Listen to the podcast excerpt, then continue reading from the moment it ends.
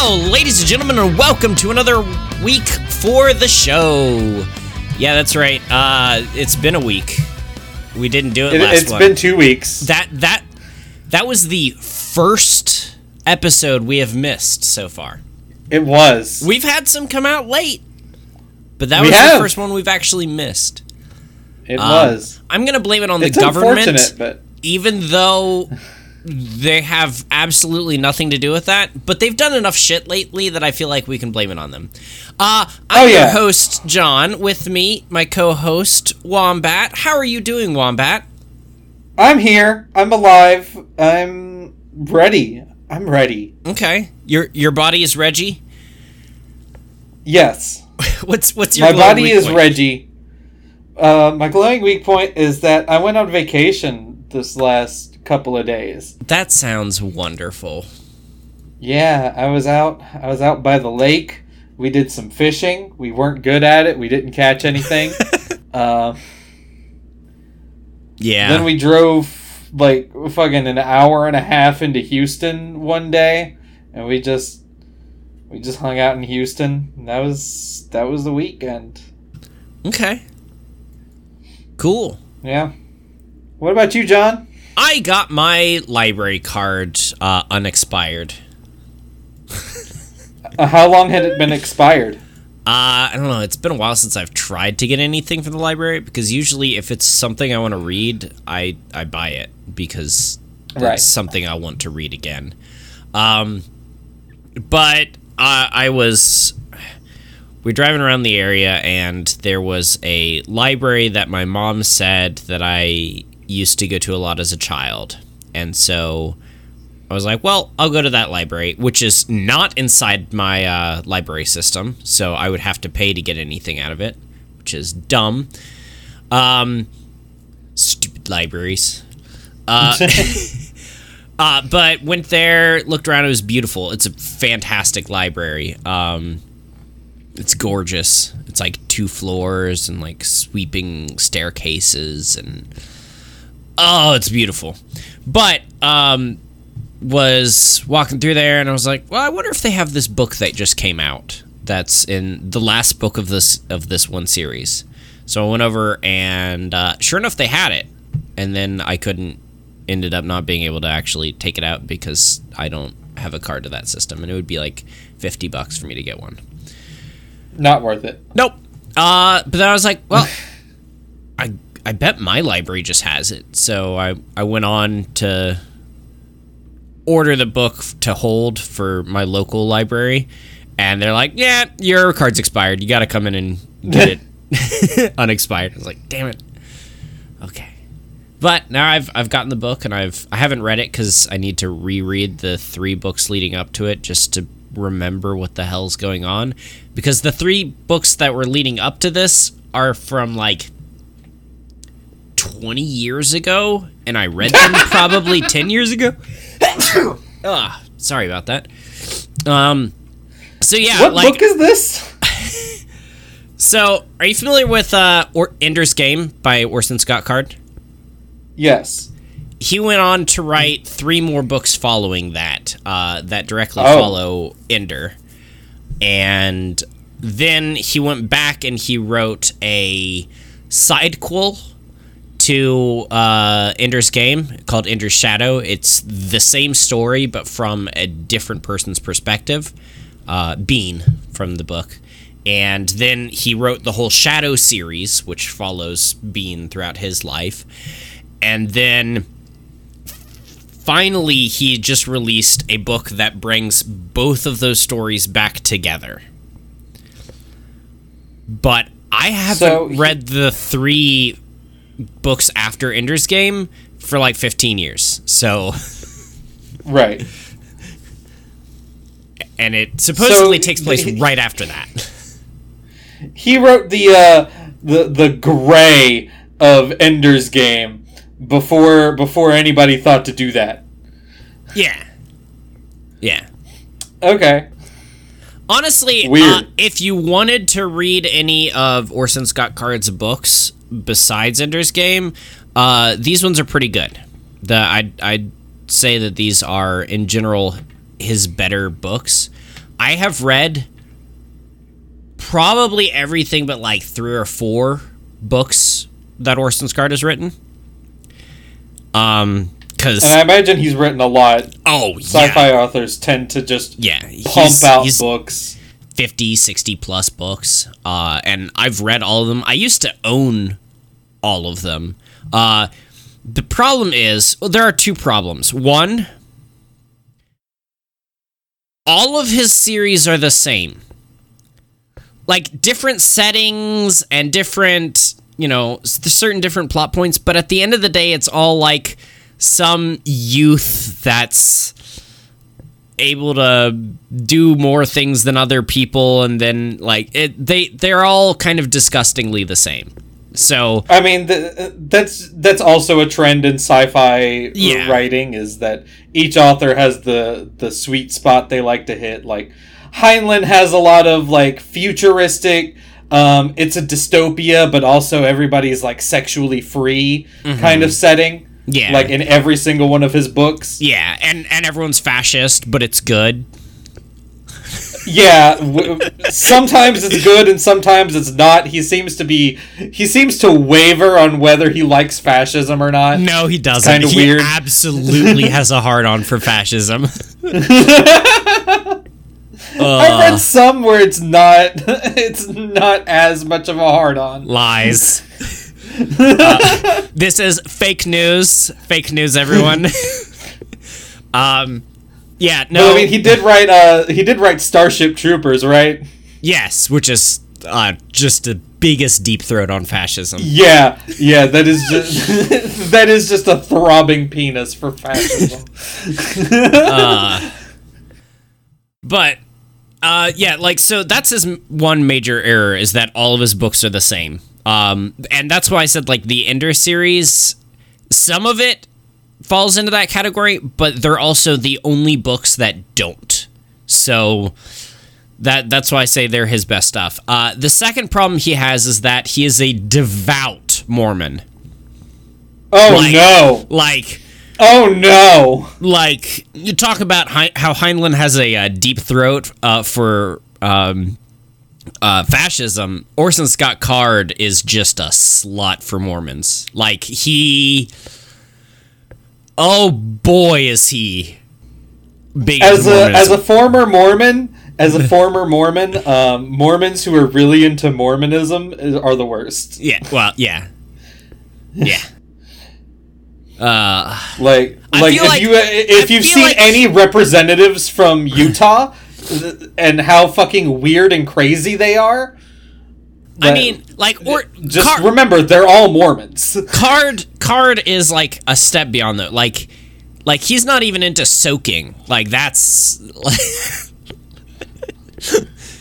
oh i hate the fact that soaking is a thing. Um but like because of that a lot of his books end up having uh mormon or religious ties to things. And those he has written a series about the women from genesis uh, and I have I have not read any of them because it's all like uh, historical fiction based off of the women from the Bible, and I mean, if you can even call that historical fiction, considering most of it's meant to be metaphorical. yeah, well, yeah, he's he's going for like the the actual like historical women, not the the like parable women, but. Yeah, Uh, uh, no. Oh, he's not writing about Lot's wife who turned into a pillar of salt. No, he's not. Uh, he's like Leah, Rebecca, Sarah. Uh, uh, there, I'm not. There's no way in hell I will ever read those. Uh, the two worst things I have read from. Well, no, there's three. There's three worst things that I've read from him. One was Worm, which is just a book where he was dealing with uh, his own rape fetish fantasies Oh no. it's it's like a tentacle monster that invades this girl's mind and forces her to come to him and she has sex with He's it He's a Mormon save- into, into hentai? yeah and he she has sex with it in order to save the planet. I I don't What? know. I don't know. That's Um, giving me strong uh, Buffy the Vampire Slayer the comics vibes. Yeah, yeah. Uh, then the other thing that was awful was Woman of Destiny, which is about the first of um oh, who's the dude who founded um Mormonism? Joseph Smith. Yes. Uh it it follows it is a again another historical or fictional biography. But it, it's it's about based Joseph Smith's wife. no about Joseph Smith's second wife. Um, I think he was only more married once. Uh, then who's the first one who had? Who's the other guy that everyone says? Hold on. Uh, Brigham Young was the one who started uh, the polygamy shit. Right? He was only married once. Yeah, to Emma Hale. Yeah. So it must be Brigham Young. Oh, it says Joseph Smith. His oh okay, a woman of destiny, alternatively saints. Historical fiction tells the story of the fictional protagonist. Oh, fictional protagonist Dinah Kirkham, who immigrates to the U.S. and becomes one of the plural wives of Joseph Smith. I see. Yeah, uh, he he he he died in Missouri before they were able to start the uh, the Yeah, polygamy shit. yeah. That was that was a Brigham Young thing. I know too much about Mormonism. Yeah. And listen, I will still defend them on the whole like getting chased out of Missouri thing. That was that was a violation of religion uh, of religious Oh, freedom. yeah. It Yeah. was. Mm-hmm. um, they're still weird as shit, Yeah. but they shouldn't Well, have been chased out of Missouri, I, I and guess he shouldn't have been assassinated. Yeah, I, I'll agree with that. the The problem mm. with this is that, like, at that point, they were a cult, and I, you know, Yes. that we can we can argue until the cows come home about whether religions are also cults and not. But there there is a significant difference between like an established religion and a cult, and at that point, Mormons were just a cult. But the only real difference is the amount of time you've been around. Yeah. Yeah. Because I mean, like, like, like the reason why Nero got away with blaming the burning of Rome on the Christians is because they'd only been around for like sixty years or something at that point, and they were just a cult. Yeah. And now they're like the third biggest religion in the world. Yeah. I guess one of So- the though usually cults have something negative about them. And uh I guess I I'm not a fan of polygamy. But No, m- I me neither. I guess that's that's me showing my uh myself in but this. but that- again, they weren't practicing polygamy in Missouri. yeah. Yeah. Um, so the other weirdest and worst thing that I I read from him is the Homecoming Saga. Uh, it's a 5 five series book, um, that is patterned on the Book of Mormon. It is Oh, is it about the say the uh, how Jesus Christ also came like like came over to the Americas and and that it- shit? No, it is a sci-fi perfect retelling of the Book of Mormon. Oh, so it does involve that. Yeah, I mean, like there, there's Jesus isn't in it, but uh, But a Jesus figure is. yes. So like, in, instead of there being God, there's the Oversoul, which is an artificial intelligence satellite um, that monitors the planet and can do things, and yeah, like, and then they trek across the planet to go to a different planet so that they could repopulate that or it like it even gets the part where um you get to die and have your own planet like like right, that weird ass shit. Yeah, That like- shit is so weird. That shit is so weird. it is Uh, does it only have one named woman in the entire uh, series? No, no, um, no. that uh, is not a perfect retelling. no, they, they have names and also multiple wives. Uh, We- weird because that's not really in the Book of Mormon. yeah, yeah. Uh, oh man. so, anyways, that was way too much talking about uh the intro. Orson Scott Card and his Yeah. weird fucking beliefs. Yeah. Like at I have at this point gotten rid of almost everything I own by him except for the Ender series. Uh and I don't in general I don't like him as an author now because of all the rest of the stuff I've read. But Ender's Game is a really good book. And this this series fills it out pretty well. We're done with this. Moving on. We are. have you uh We are moving on. have we have you watched anything new this week or read or listened or whatever? Um shit. I mean, last night I watched a movie called The Postcard. No, I'm not going to talk about that. Fuck that. I'm to talk about this show The Bear. Okay. The Bear on Hulu. Okay? So the the Bear stars uh I don't know if you've ever seen Shameless, but uh the the the the older brother character in Shameless for people who've seen that. Uh he he's the main character in this and he's this like he's this like superstar chef. He he used to work at the the biggest the, the best restaurant in the world. Uh, they, they say multiple times he was named Food and Wine's best chef. Uh, and and he's working in Chicago out of this fucking shitty ass sandwich joint. Um, because his brother, who was a vague drug addict, um, it's assumed it was something really, really hard, like heroin or something. Yeah. Um, his brother killed himself and left him this restaurant. Uh, Gotcha. and it was it was run to run into the ground. Had no fucking money. Was deeply in debt to the mob. Uh, so so he's running this fucking restaurant, trying to keep everything together. Um, and it's just about that. okay. Uh, yeah, the, uh, there's a there's uh, eight episodes, and it focuses on a bunch of different characters throughout it. Like not just him, but also uh, the this character named Sydney. She she like come she a- admires him as a chef a lot, so she goes over there to work and like just works for free for a few days before he finally hires her.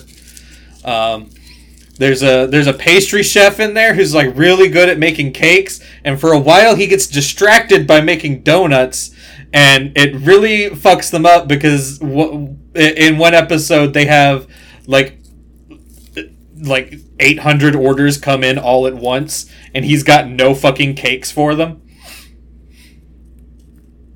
Yeah, it's it, for for anybody who would watch, I would say there's there's an episode that is 20 minutes long because Hulu can do whatever it wants to with these. It, it's 20 minutes long. It takes place pretty much only inside of the restaurant, and it feels like three minutes because it is just such chaos and everything is happening all at once and people are just screaming each other at, at each other and a dude gets stabbed and that's not even the worst thing that happens and then the episode is over and you're like how was that 20 minutes okay. it's a good show Okay. yeah I got Paramount Plus finally.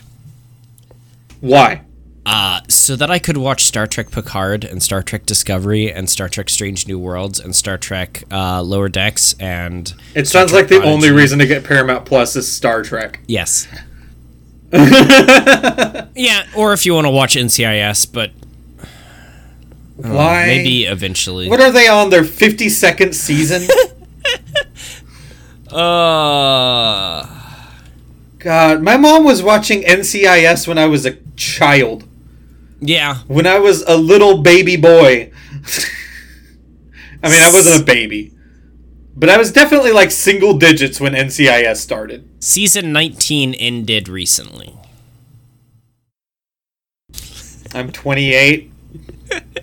So if we assume a season a year, Yeah, that's a fair assumption. So nine. yeah. Uh, but all of the Star Treks are fantastic. Like they're they're extraordinarily high quality production value, and uh, they're just really good.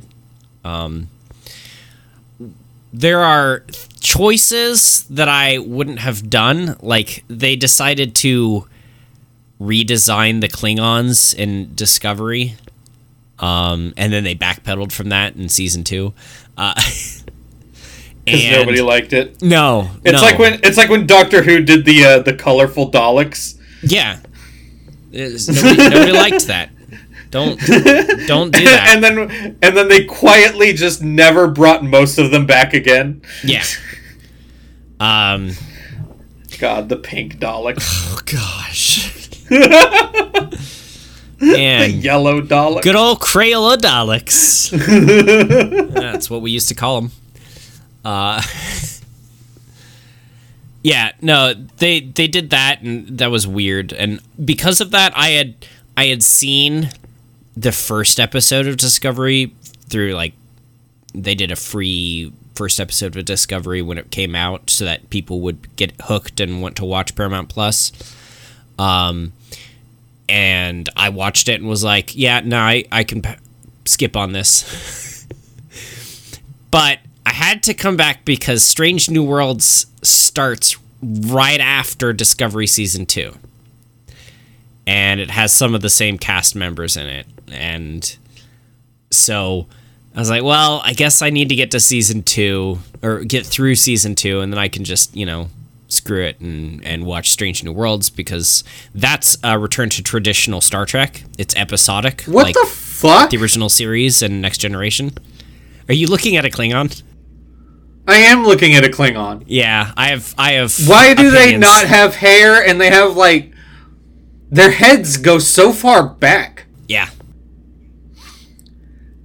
and like the wrinkles go all across the head like like yeah, it's not just the forehead and the nose anymore. In fact, it's not really the nose anymore. The the nose is smooth yeah, and also like really fucking wide. yeah, yeah. They're. I mean, Worf's nose was always widened just a little bit, but like, yes, A little they Are, bit. they are like three inches across. Like, like, Yeah. some of their noses are larger than their mouths. And- yes, and I'm looking a at a dude whose nose is as wide as his mouth. probably T'Kuvma. Who they, knows? They use the language all throughout. Like it, there is probably more Klingon language in two seasons of Discovery than there are in the entirety of the rest of the universe. And then this dude is blue? I mean, it's probably lighting. There's a lot of blue lighting. No, he is blue. Send me a picture. The, the stuff around him is not blue, but he is blue. Copy image. So, anyways, uh, really enjoying it. I, I got through the first part of, of Discovery, and then the characters just caught me, and I just kept enjoying it, and it was fantastic. And then I got through season two, and was like, well, we'll watch. No, he's black. He's he's like black, black, like ivory. Yeah? Yeah, Okay. yeah. He looks more like a navy blue to me, but Uh, this is a different picture of him and different lighting. So oh, okay. yeah, it's it's just It's the just the shit around him isn't blue. Mm-hmm. It's Um, weird. It's they've somehow illuminated him in blue and nothing else. All right. So, yep. That's all I'm going to say about that. So we can move on. All right. Uh, fortunately, uh, we have a lot. Well, I guess, unfortunately, we have a lot to talk about regarding anime. And there's a lot of game facts. Do we? But fortunately, uh, it's keeping accountable this week, so uh, that'll be real quick. uh, I imagine you beat the game this week. No, no. No? Why would I do Okay. that? I was gonna make you do it. All right. Um. So, where are we? so, where do we want to start? Anime. Yeah, that's right. Yeah. Getting lost in my own head. Uh, so you didn't finish Rising of Shield Hero. No. Where did you stop? Like episode 3. Okay. Uh, In fact, uh, no, episode 2. I didn't even watch episode 3. Well, Wombat, you know how we are talking about how there's no way that this could capture what we got in season one because, like, he's settled, he's set in where he is, and, like, th- Right. there's, there's no justice boner or anything. Uh huh. They did it! They fucking did it! How? About- I heard that he spent half of the season fighting a big turtle. No, like there were like four or five episodes. The first four or five episodes, he fights a giant turtle, and then at the end of that, uh the new ally he got gets killed. All of What? the other heroes get captured and like carbonite basically and have all of their killed? energy sucked out of them. The the new ally, I can't spoil it if you would decide to go back and watch new ally got, gets killed that all of the uh, team has managed to bond with at this point. Um, the Okay, Uh, not the green haired girl. no, no, not green haired girl Okay, then I know who you're talking about. Okay. Um, the all the other heroes get captured, and the big bad who's controlling the turtle to destroy the world, um, goes and leaves back to his own planet because he didn't come from this world. He came from a different world.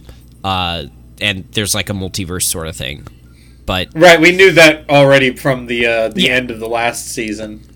and so he has to follow them so that they don't like destroy his planet by using all the power from it because there's like a tether now uh, and he wakes up on the other side in jail with only the green hair girl and both his other um, the other characters are gone. They they have completely disappeared, and he's at level one. And What? they successfully reset him without making it weird. And there's like evil stuff happening to the um, the Filolial and um, the raccoon, whatever she is. Yeah, Ra- no, not Raphtalia. yeah, Reptalia and Filo.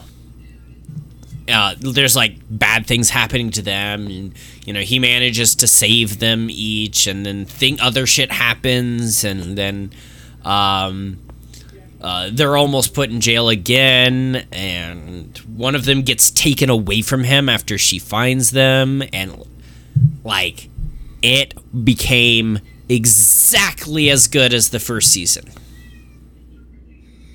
I don't know why they didn't just jump into it sooner, but I, I guess they needed more build up to make you care about a character so that they could kill them.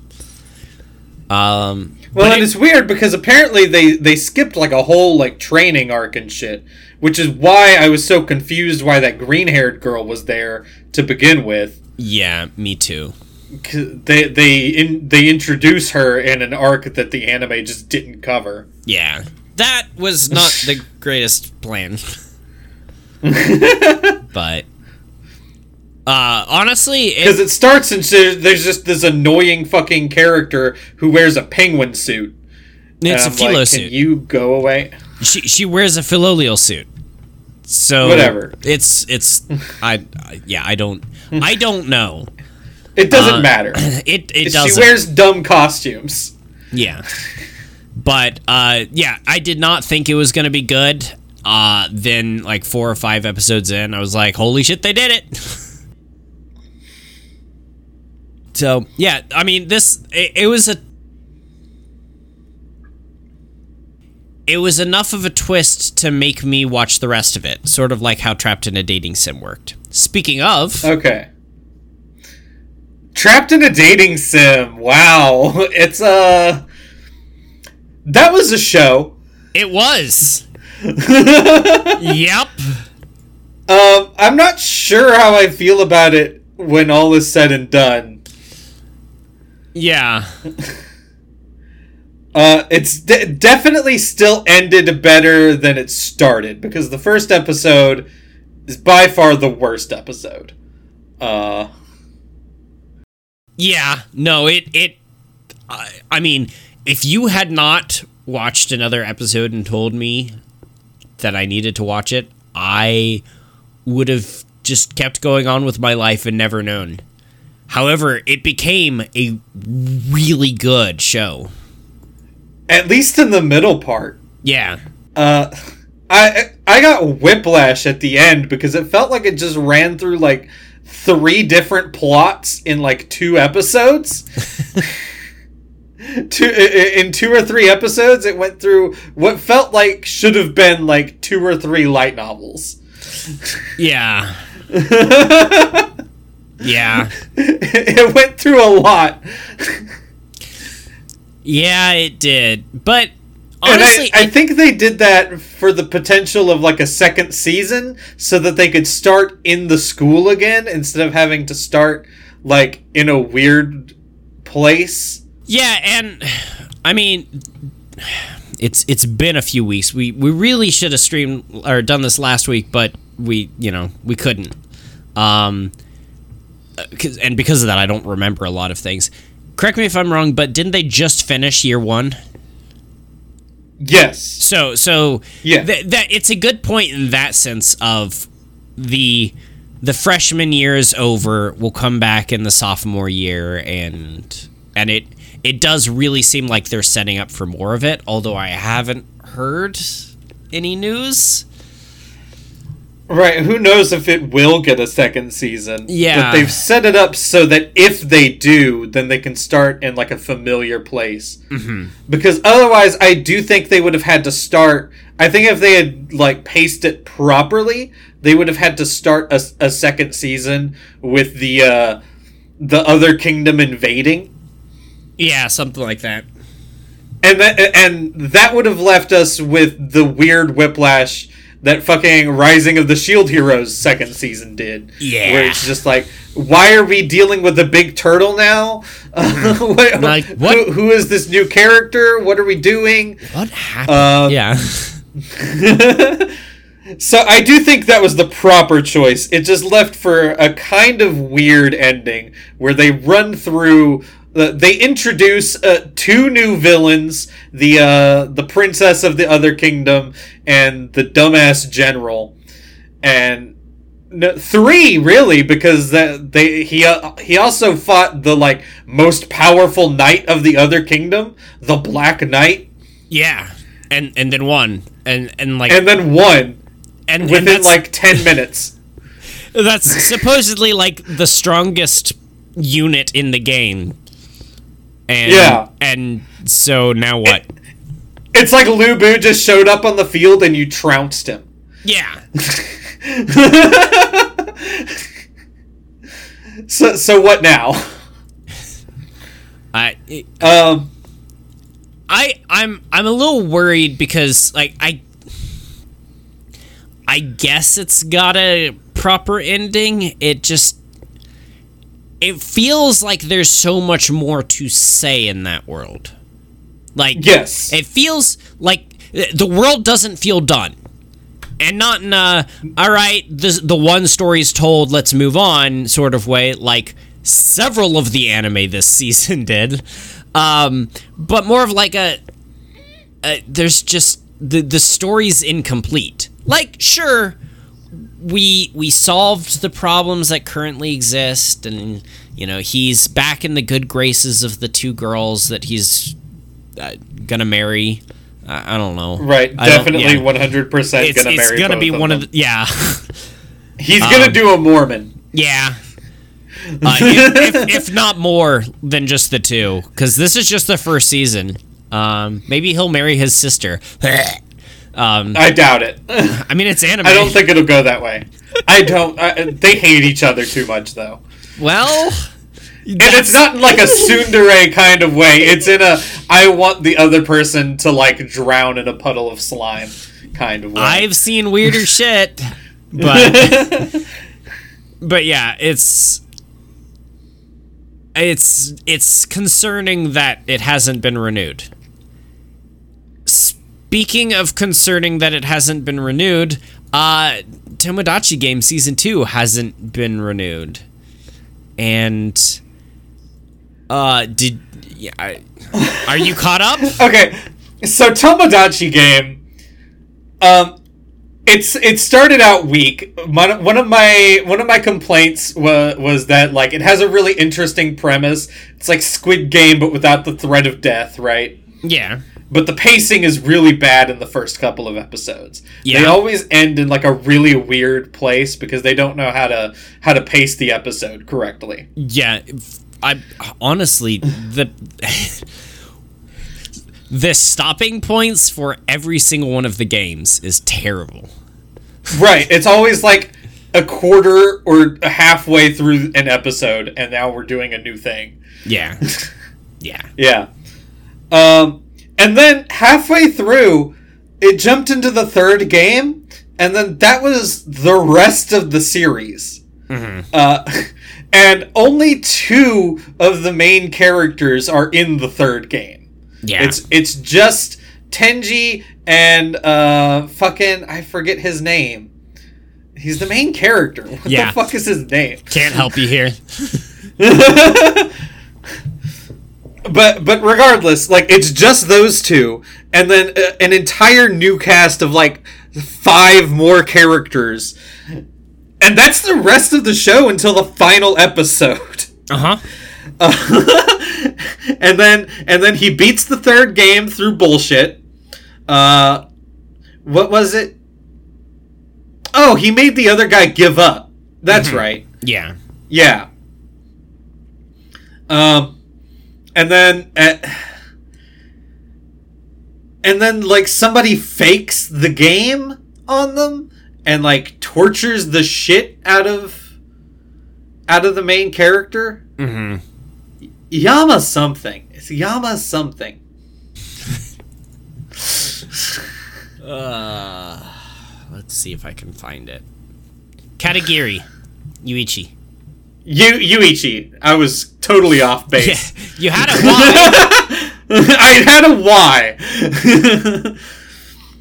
um, but yeah, like they torture the shit out of Yuichi, and then the actual Tomodachi game people show up and and uh, cart away the the fake ones, and then that's that's the show. The show ended. yep. And like in the final episode they did reintroduce the the one girl who who gives a fuck about her uh but the the two more interesting characters, Shiho's nowhere to be seen after this the end of the second game. And Shibe is like in jail for the potential murder of his dad. Well, so it looks like, at least from the end of this uh, season and the start of the next one, that it's going to be doing more of a pairing off people and seeing how they interact with each other. Because, like, in the beginning, you're right, it's all five of them. And then in the second game, I I guess there's a little bit of that where they, they start pairing off and those pairs change throughout the second game. And then in the third game, it's just the two of them. And then in the fake fourth game, uh, it's just two of them. And a different two. And then in this Yeah. next one, honestly, it's just a different two. Sort of three, because there's the. Um. Shiho. Or, yeah. I mean, I, I understand the purpose of it because, like, the third game is necessary to, like, realistically build up the trust again between Yuichi and Tenji Yeah. because it was completely broken down post second game. Oh, yeah. Yeah. Um, and then the fake fourth game um, is also necessary in a different way because it shows that Yuichi is willing to do a lot for his friends. Um, Despite his manipulative tactics, he's willing to go through a lot for them. And that other fucking girl is not shit. She is not anything. Yeah. yeah. she, she is willing to let him go through what the fuck ever. Mhm. Yeah. So it's going to be interesting to see how Yuichi and Tenji deal with her going forward because it doesn't feel like you can trust her as much as they can they can trust each other. Yeah. She's she's got no backbone. Yeah. And a- you- absolutely not. You kind of have to have one. All right, let me hit up some of the ones that I have just on my list. Like, um, I'm quitting heroing, uh, which this was one of the HIDIVE ones. Sorry. Uh-huh. Um, Yeah. There were 3 good shows on HIDIVE this season. I'm I'm quitting heroing was not what I expected at the end. It, it got a twist that I I really didn't see coming. Uh, so Was it like the banished banished from the heroes party twist where it suddenly became the the normal fantasy show again? No. Uh, so uh, he he works with the rest of the demon um, c- commanders, demon generals, and uh, helps each one of them with a problem. And then uh, he's about to become a general himself, and he uh, reveal who he is. And then we got a episode of his backstory. And it- Okay. and it turns out that he's 3,000 years old and that the planet that they're on, the world they're in, is our world.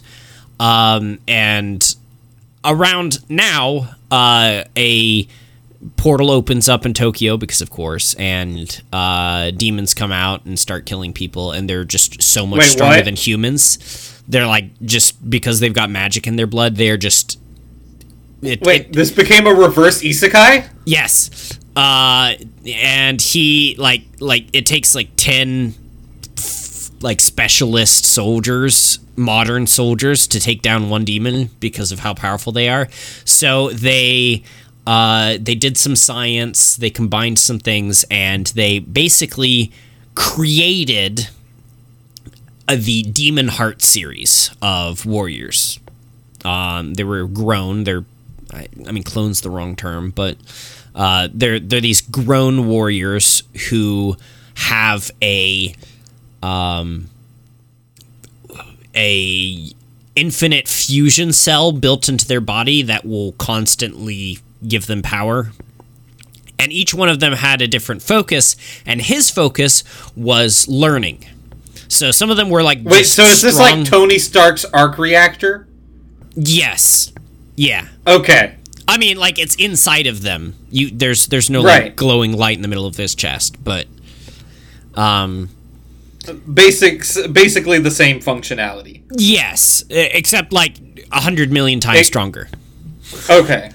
Um, so each one of the Demon Heart series had their own focus, and his was learning. So he was the weakest of all of them, but with the most potential because any attack that doesn't kill him, he learns from. Any skill that he sees, he can pick up. And uh, at this point, 3,000 years later, all of the other Demon Heart series are dead. He is the one hero who's been saving humanity from the demons every single time, every several hundred years. And because of that, he's known by a hundred thousand names because he's the great sage and he's the lone hero and he's because like throughout history he has been the one saving them. Um but part of that that's built into him that he has to save humanity. It's a, a mantra that's been in him since the beginning. Um and at the end of this uh the show the portal to the demon world starts to close and they're using all their power to keep it open but what they need is something infinite with power. And so he tells them that he knows where th- th- their goal is to go get um uh the goblet no philosopher's stone. He has to go get the Philosopher's Stone, which uh, provides great wealth and power to all of humanity, and it's a source of energy. And that was Uh-huh. the initial power or initial search for this because the demon world is destroyed and they need something to rebuild it. So they were going to get that and use that to rebuild the demon world because the human world's fine. Um, and so he says he knows where a second philosopher's stone is and he takes all the generals and the demon king out in the middle of nowhere and then tells them that uh, the philosopher's stone is the engine inside his chest and he needs to be killed so that they can get it Um, Wait. Yep.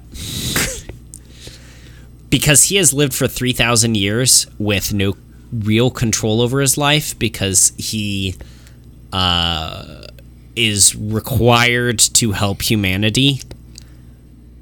But for a long time, he's rooted for the other side. So this show ends with the main character dying. Okay, so I'll spoil it. Um, they functionally kill him. They they defeat him in battle. It takes all of their skills and a powerful spell that had been created a thousand years prior by a different demon king that never got the chance to use it. Um, and it saps away all his power, and he's laying there uh, with his his little engine exposed, and he tells them to take it so that he can die and be free of this life and not have to, you know, follow his compulsions anymore to save humanity. Um, and they managed to teach him how to break those compulsions himself. And they let him survive.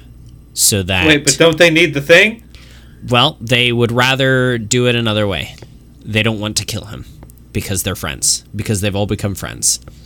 Uh, so he survives and he becomes the next Demon Lord General, and uh, they start working with humanity. And it was a huge twist that I did not see coming. like, it, was, it was twist after twist because it was like, Oh yeah. Oh no, actually he's a 3000 year old modern man. Um Oh no, actually he wants to die because of this other thing. Oh no, actually he really wants to live. huh. But it was Okay. it was a really good show. Um All right. and not really good shows. Uh Skeleton Knight in Another World never became good. You w- watched it all the way? Yes, of course I did. Por qué? I I started it. I got to finish it. That's not true. You weren't gonna finish Trapped in a Dating Sim until I told you it was decent. Well, I got more than one episode into Skeleton Knight. I see. Um, so the first episode is really the only episode that has anything weird in it. Uh, the the awful rape scene that had no purpose whatsoever. And then Right. the next six episodes all started with uh, warning some scenes may be disturbing, with absolutely no nothing disturbing in them. And then the rest of the season finished, and uh, nothing of consequence happened. And um, this is Shovel Knight tier light novel that they got it from. Like, it's got to be awful because there's nothing good about this show at all. Uh, you mean Invincible Shovel? Y- yeah, that one. Sorry. Don't don't rag on Yacht Club games. No. Yeah, no. I won't. um, and then Unfortunate that nothing happened. Yep. Uh, things that did happen that were good in HIDIVE. Probably the best HIDIVE anime. Skeleton Knight and another, or not, uh, the ex- Executioner and Her Way of Life. I was looking at the wrong thing. The Executioner and Her Way of Life was fantastic and weird. Okay. Um, Did it also have twists?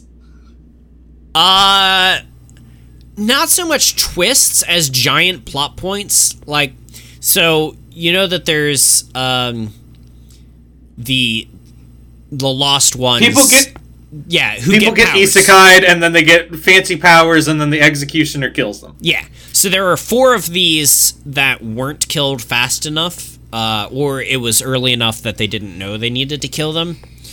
And they used their power enough. The more you use your power, the more the power takes over you and you get subsumed within that. So you lose your sense of self, um, but your power gets Huh. stronger. Uh, and it got to a point where they're called human mistakes. And they are all extinction level events that still exist.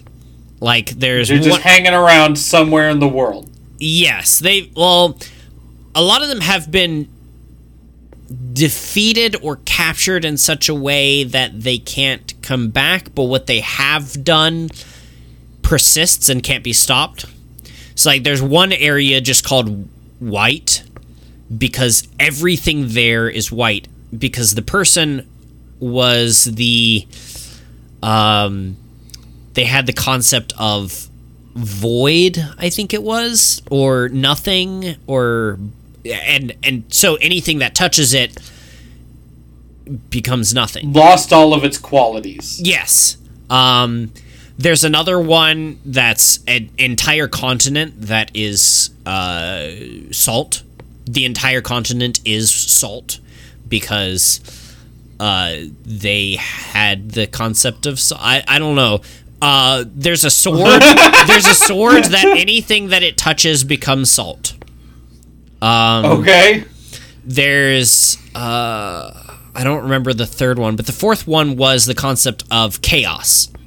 Um and Uh oh. it um it was what brought monsters into the world and chaos was captured in a the pandemonium is, is You know, name. in ancient Greece, the concept of chaos and void would have been the same thing. it's true good old entropy. Um uh and she in this show is trapped in a giant wall of fog. It keeps her in there. But because of the repeated reuse of the time skill by the um, Akari, the secondary main character, who the the lost one who has the concept of time, she managed Uh-huh. to finds a way to escape. And so they actually get to fight against one of the human errors and win, but like it's just a matter of time before she get breaks back out. I mean, like thousands Right. of years of time, but still, um, It's one of those inevitability things. yeah. Um, and we find out that Akari is actually uh, there's two Akaris. There's the What? Akari that is currently conscious and only remembers waking up since you know being uh, transported to the other world. Um, Uh huh. and and she remembers her time before and and she remembers that and then there's the other akari who has reversed time hundreds of time to try and do it right uh and who keeps destroying her memories each time it happens. But she's like still in there somehow and she can take control occasionally but she like goes between these selves and uh, the other main character doesn't know that there's a second one. And um so she's like all of these events have happened hundreds of times before because akari wants a certain thing to happen. And uh and it hasn't happened yet. So she keeps trying from the beginning. And she has used It's her like power a Eight. lot. Yeah.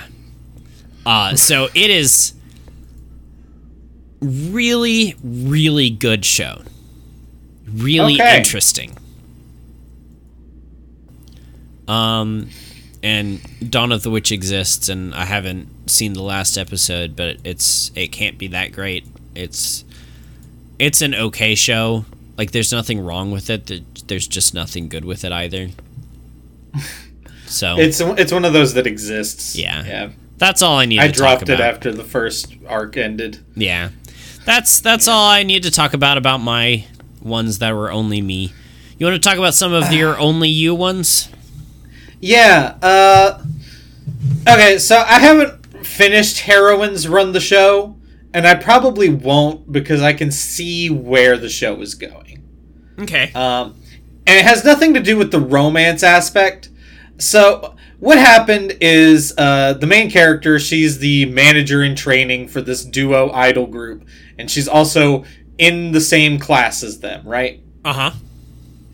and somebody took a whole bunch of pictures of them together and spread them around the school and then now it's become like a national fucking story about oh whose girlfriend is this you know dumb fucking gossip bullshit uh, uh and it's pretty clear that the person who took all those pictures is her friend uh, she has two friends she has like a uh, a delinquent esque kind of friend and then like a, a book nerd kind of friend. And it's pretty clear that it's the book nerd who took Yeah. all the pictures and spread them around. Uh, and I know the main character. And so I know that it's going to be like, oh, you know, I forgive you. It's fine. We can still be friends. And I'm like, I'm sorry. that's a that's a friendship ruiner. That's a friendship ruiner. You know? Yeah. That's a that you guys haven't even known each other a year. I'm sorry. I'm not going to keep being friends with you. What the fuck? Yeah. Yeah, that's And I know I know what's going to happen. Yeah. I know it. Mhm. And I understand that you you know these shows are for kids really and you're trying to teach them the uh the the, the virtue of forgiveness. But some things some things you don't forgive and one of them is plastering your fucking face and uh, uh, around the whole school and making everybody your fucking enemy Yep. like, I'm, I'm sorry you don't Yep. so i'm i'm probably not gonna watch the last like two or three episodes that i haven't seen because i don't want to deal with that That's completely fair. um, I have two sports anime that are going to continue into the next season. Um, I think they're like the only shows that we've watched this season that are going to be continuing into the next. Uh, but Aoashi is the sports show, Yeah. the the uh, sports soccer show. Um, yeah, you were right. and both um so uh they finally did a soccer game um What? yeah the most of this first season has actually just been like him at the uh, him training and learning new shit about soccer some really really basic shit that he just never had the opportunity to learn because he was in a backwoods school that had no fucking real coach or anything Yeah. so like he just learned the concept of the triangle in soccer. That that's the level he's at. Uh, Wow. yeah. But but once he once he realized what he was not getting, he got it really quickly and i- incorporated it like inside the same game. So uh That's what I'm what I'm looking forward to is the the main coach character. So he they just played a second game and he did really well, right? Um, and he's got this special talent where like he can see pretty much uh, the entire field from wherever he is. He knows where everybody is. Um, and he he was just told by the main coach character, the one who got him into this club in the first place. He the, the one who was like, if you come here, I can teach you how to play great soccer. Yeah. Um, A- Ashito is a frontliner.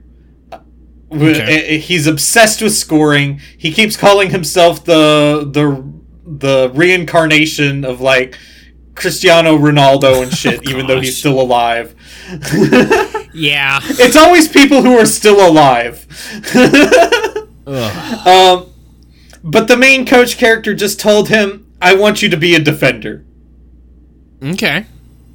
Yeah, that that's where the la- the latest episode just just ended. Is they he told them, uh, "Your talents are better suited for a defender. You're never going to be like a great frontliner." And he give he tells them like, "You don't have the explosive power within like like ten meters of a sprint." Um, you don't have like like this and that like natural abilities. You're just never going to be able to be like like on the world stage as a front uh, as a frontliner, and you're better suited to a defender. Yeah. And then Ashito screamed at him and then walked away like fucking dejected. And that was the end of the episode. Is that going to follow up immediately next season? Uh, Like, does it Uh, I mean, I- next season, or is there a second cour? but like they just this episode started with a new opening. So Okay, the- so it's second it's cour. just continuing. Yeah. yeah. Okay. Um, and that Birdie Wing hasn't had a new opening yet, but I'm positive that it's not about to end because they're in the middle of a tournament and it's episode 13. Huh. yeah. Yeah, seems So, like it. so I don't think it's about to end. But it Uh, doesn't say that it's continuing. It, it's not one of the leftovers for the next season. Huh. So, I mean, maybe it'll have one more episode and that'll finish. But there's so many characters in the opening that haven't been introduced yeah. that I'm just. It has to be continuing. 13. 13 episodes finished airing. Huh. That would be I- weird. Yeah. I, I, unless unless there's a second season that is called something different. But Uh, I mean, I'm going to open up Crunchyroll real quick while I am talking about this. But basically, what's uh, they're in the middle of a doubles tournament, which is like uh, so the main character has teamed up. Yeah, and that was just episode 13, and that was the middle of the tournament. Um, unfortunate. Uh, so the the two main characters have teamed up and they're playing a doubles tournament. And what that means is like the main character Eve will tee off and then the the uh, uh, Aoi will then follow up and then they'll switch off back and forth like that throughout the, throughout the game. It's it's some weird fucking bullshit tournament that uh, Aoi's mom has set up in order to uh, turn her into like a professional golfer. Okay. Uh, because she can do that since she owns like like a mega corporation. Uh, and and they're setting it up so that there's like two other teams that are doing slightly better than they are. Um, and obviously they're going to kick their ass Yeah. because unlike in Ao Ashi, in Birdie Wing, the uh, these two girls just are the best. They just they simply are, and I doubt they'll be losing a game anytime soon. Uh, I would say if they do lose one, it should be this one. I think this would be the prime opportunity to have them lose a game, and that would teach the two of them something. I don't know what it would teach them, but it would teach them something. I mean, I do know what it would teach Eve. Eve takes a lot of fucking unnecessary risks. She'll be like five up in a game, and she'll be like, "Okay, but if if I fucking t- hit it over the bunker, then I can get onto the green in one one hit." And it's like, "Okay, but you have to make it over the bunker," and then she'll land in the bunker. So it's going to teach her like like strategic risk taking. Like you don't have to be risky every single time. Yeah. Uh, I don't know what it would teach Aoi, uh, but but I, i- if you're into golf and anime, this is a good show. yeah. Sure. and also rad outfits because Eve was wearing just the fucking coolest outfit uh the the episode before last. Nice. I I cannot describe it because there was so much going on, but it was cool as shit. All right, so you haven't talked about Dance Dance Danseur, or did you talk about a San? Not yet. Okay, I didn't think so, but I didn't want to be like, and you didn't talk about this, and then you'd be like, no, you just ignored me. But we can talk about a couple of both shows right now. Okay. Uh, did you finish Deaimon Recipe for Happiness? Uh, I think I did. It was just a cute show. I It was just a fucking cute show. don't know that it's gonna continue. Although the last episode, kind like the the last bit of it, uh, really seemed like there might be a thing, but Yeah. I. I mean, we. I mean, if it continues, I'm not against that. Yeah. I mean, they'll they'll have It to figure out a new uh, holiday for every season because they've done all of the the obvious ones. They really, they really packed the the holidays into that first season. I mean, yeah, that's every single episode was a holiday. It was like Christmas, Valentine's Day, Yeah. New Year's. Like, Like it, it, it was. I mean, the the last four were were really back to back. Uh, Christmas, New Year's, uh, Valentine's Day. There was something after that. Like every single month has a holiday, and they hit it. yep. I don't know. There's just not much to say about it. No, I mean, It's like, just good. yeah, it was good. That's that's it. If it continues, I'll keep watching it. Uh, on a similar story, Love After World Domination uh, has has two things going for it. One, it was just really cute the whole way through. Yeah. Like, Uh, Fudo and, and Desumi are the best couple in like all of anime. correct. Like, like actually the best. Yeah. Um, and they fought a giant baby in the last episode. Like, I don't think that Desumi is the is best girl in anime. That th- no, that that doesn't that doesn't go to her. That goes to uh uh oh, shit. What's her name?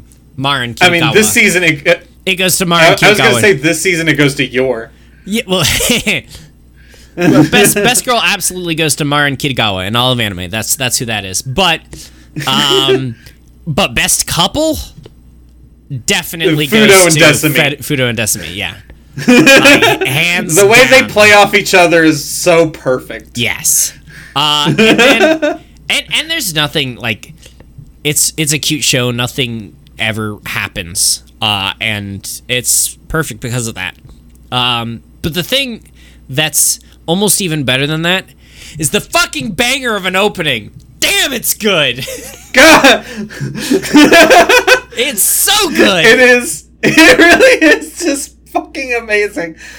Uh, like like the last the last opening, I was I was pumped to hear the same way was um, banished from the heroes party yeah. in in a completely different way. Uh, because that one's just like chill. Yeah. Uh, this one is just hype. It is all hype. oh yeah. And, and the one time they had Culver and Bear do part of it, yes. he did the, the female part. That was Yes, great. that that was great. Um, all right, let's go back to your stuff, and uh, I I finally found it. By the way, Birdie Okay. Wing season two is in January, winter twenty twenty three.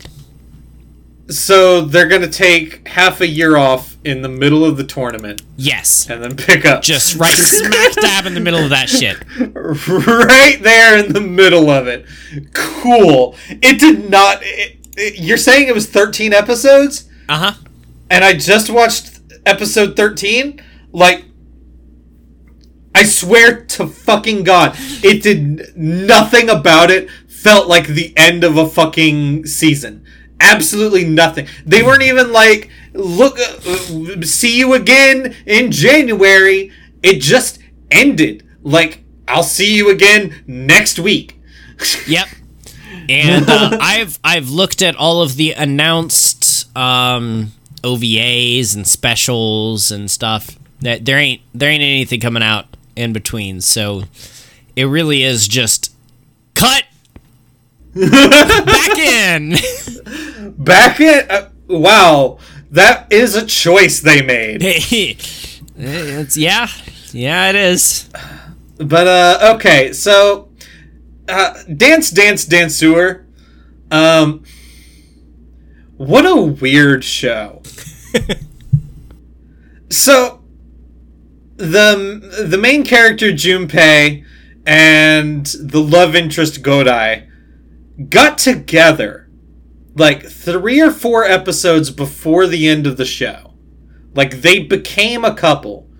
And then they're about to go on a date the same day as like the ballet class uh, variation recital thing that determines who gets the scholarship for for the next year. Yeah. Um, and Junpei is like, I'm not gonna go. I'm just gonna keep going to the the ballet studio that like uh, you know recruited me, sought me out, and shit. Like like I'm not gonna betray them. And he's going to go tell the other main character dude, Luo, like, hey, you need to go and do this shit. I don't give a shit about how you feel. Like, you're clearly fucking better than anybody there. Go and do it. Yeah. Um, but Luo's not there. It turns out Luo took a train out like four fucking hours to see his grandma that day for what the fuck ever reason. The grandmother who abused him into doing ballet fucking hmm. broke his goddamn body to do it. That's And, gross. and he he's trying to impress her with his dancing and she's clearly completely fucking senile. She thinks he's his mom. Like she he she keeps calling him by his mom's name. And it, it's just the saddest shit. And why are you out there? And then and, and they chase him down out there. So neither of them is at the fucking recital thing. Uh, and then they get into a fucking big fight. And I, I think Junpei and Godai broke up. Okay. I'm not entirely clear on it. Huh. but I get the feeling they broke up. Okay. Uh, because Junpei thinks that that uh, like she should be with Luo, which is weird because they're cousins, and like Luo Luo is into her, but like they're cousins, Yeah. and Luo is clearly weird for being into her. Like the show, the way it the way it treats Luo, it treats him as weird for being into her. Yeah. Uh, so it's weird that Junpei as a character is like she should be with Luo. Mhm. But uh, a- after the the ballet fight they have on the beach, uh, the the uh, Godai's mom, who's also his ballet instructor, tells him like, "Hey, you should go. You should go," and he leaves. And he he barely makes it to the fucking recital. He's like like drenched in rain and shit. Uh, and the the ballet instructor is walking out, and he drags her back into the room, like completely pissing her off, in order to do his his variation in front of her.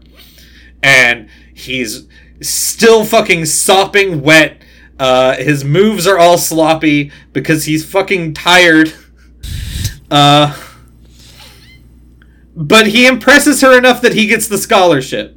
Okay. Yeah. And then that's the show. Yeah. Uh, 11 episodes. It's That's where it ended. Yeah, and there's no sequel planned at least. like confirmed or anything. So for now, that could just be the end. And I don't know how to feel about it. Yeah. Uh, Yeah. because I I enjoyed my time with the show, but I felt like that ending was weird. Yeah. Yeah.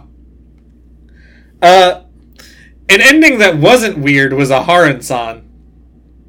It went exactly the way that I thought it would. Yeah, f- Uh, I figured.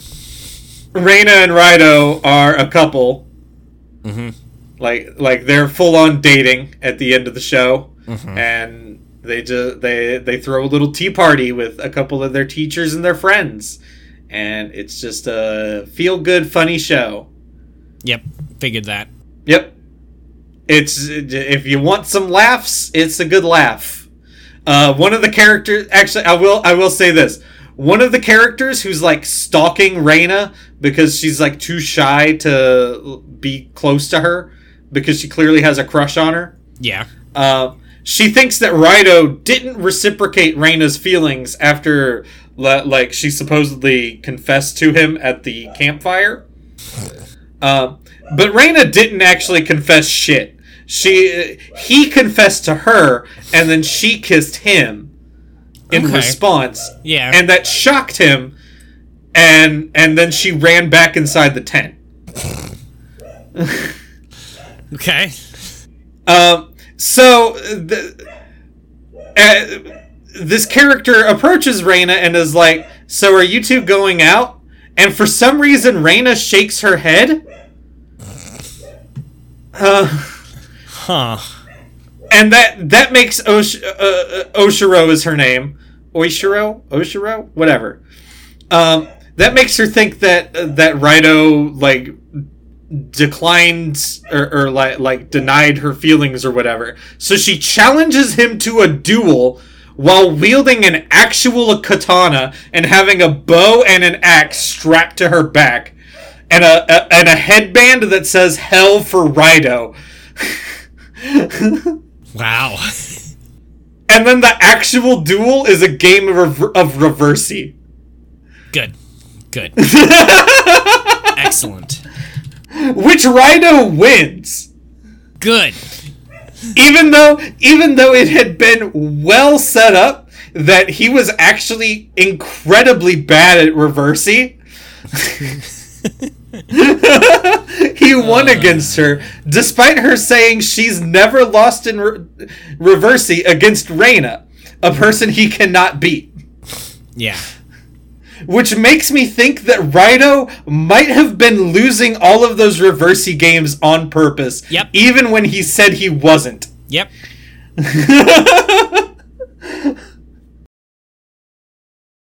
It was great. It was a great final episode. If it if it never comes back, I'm fine with it. If it does come back, I will love it. Okay. Yep.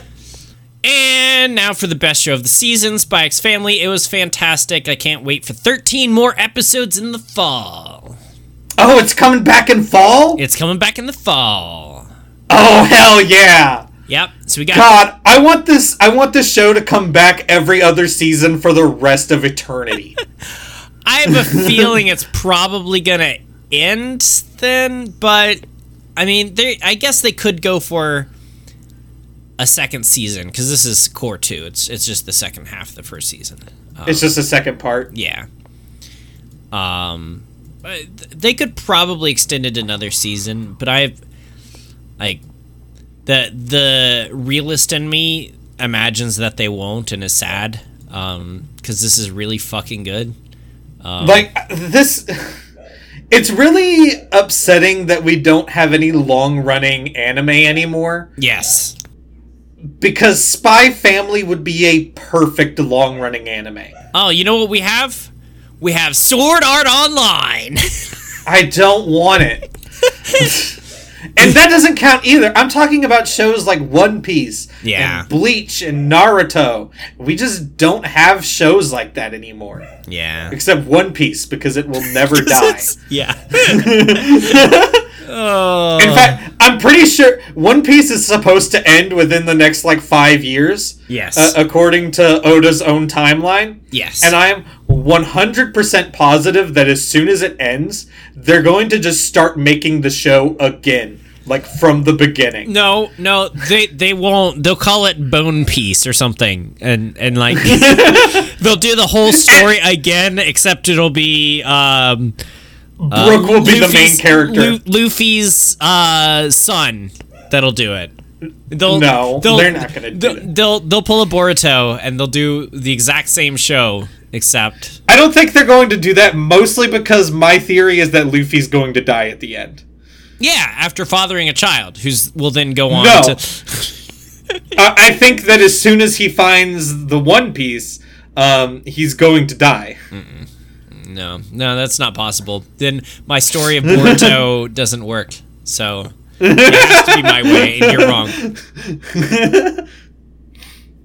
Uh, yeah, I, I don't have anything to say about Spy x Family except that if you haven't been watching it, you're missing out, and you should go back. And also, they introduced uh, Yor's brother, who is a secret police agent, who's also in love with his sister. Uh huh. It's juicy. Um, it's it's super juicy. And juicy. he's he's the weirdest, funniest character in the show. yeah, yeah, it's fantastic. And we're finally done with anime. Yeah. Don't worry. There's a fuck ton of game facts. Game facts. The game. Oh, no. ET, the Oh, why is this what we're talking about? Well, I wanted to finish out the season. God damn it, and my dog's barking too. God, shut the fuck up. you know, she's on her period right now, so she has to wear this dumbass diaper. Oh, thank goodness that my dogs don't have a period. Yeah, she she started her period in the middle of the vacation while she was in the car. Uh, It was not fun. so is your Uh, your dog's not fixed? No, uh I've gotten her all of her shots to the point where she can be fixed multiple times. Okay. And I tell I tell Cadence like, "Hey, you can set up an appointment for her to be fixed, but you have to set it up because I don't have the money to get her fixed." Yeah. And then Cadence never sets it up. So, That's unfortunate. yeah, it, it'd be nice if she was fixed, but we we plan around the periods. We know they co- they're coming.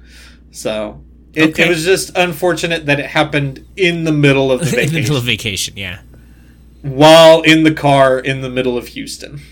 Yeah. Yeah. Good old Houston. Good old Houston. We might be moving there. Oh. Yeah. Hey, that's That was what we were doing that's closer to me. Houston. Yeah. By like three full hours. Yeah, It's basically not- like moving more. across two states. Yeah. Actually, yeah, you're right. It's closer to four hours. Yeah. Yeah. It, it, it's like moving from Mississippi to Georgia. Mm-hmm. Yeah, it is. Anyway, game facts. E.T. the Extraterrestrial is a 1982 adventure game developed by Howard Scott Warshaw at Atari for the Atari 2600. Yep. Wait. Wait, this one's not food based. What are you talking about? Just keep going. Okay. God, they're both barking now. I can't do anything about this. yes, I can. I'm gonna. T- uh, I'll be right back. Okay.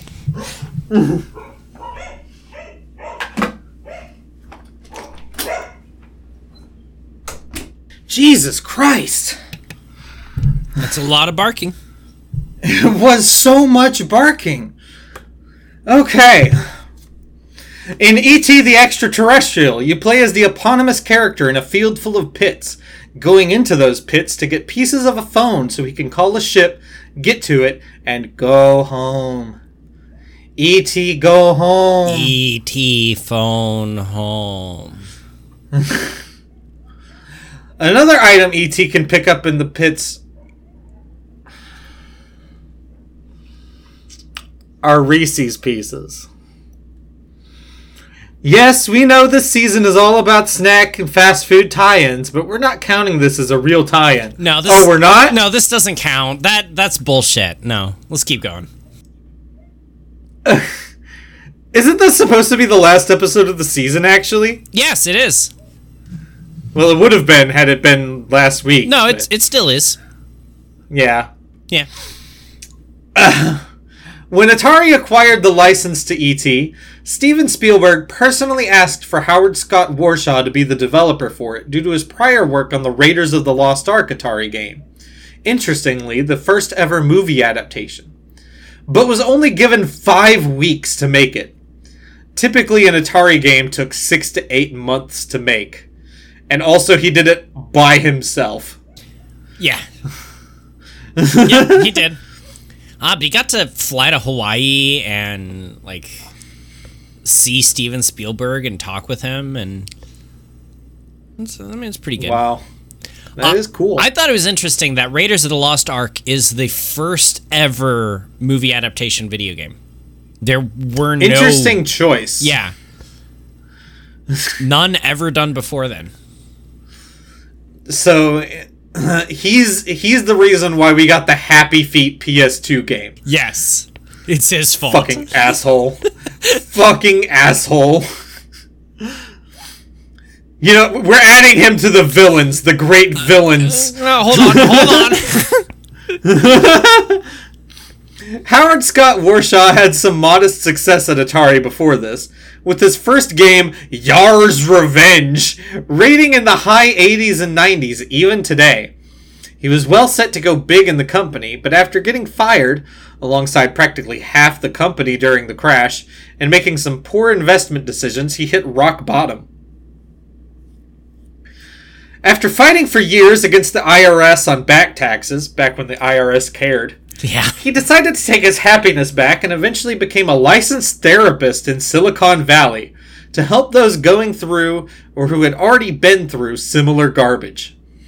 Yeah. Okay. He still does that. Because, like, he went through the whole cycle. And, like, he truly hit, hit every part of the cycle of Silicon Valley. He got in with nothing, made it huge, was an idiot, and crashed, and then managed to pull himself out of that. Um, Good on you. so, like, if anyone is the perfect therapist for a Silicon Valley developer or CEO or whatever, it's him. He never really got back into gaming after that time, programming and directing a couple PlayStation games, but some unreleased Atari games he personally put out there for people to try since Atari had canned them, like Saboteur, a game which was good enough it might have turned Atari's history around. It was, it. I mean, it's largely considered at this point to be the best game Atari never released. And, uh, that's insanity. like,